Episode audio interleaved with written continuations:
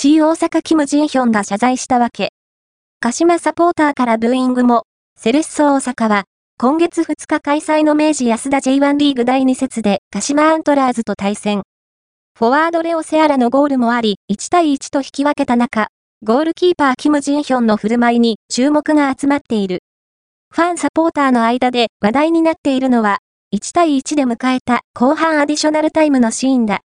鹿島は、勝ち越しゴールを狙う中、MF ギレルメパレジが、左サイドからクロスを供給。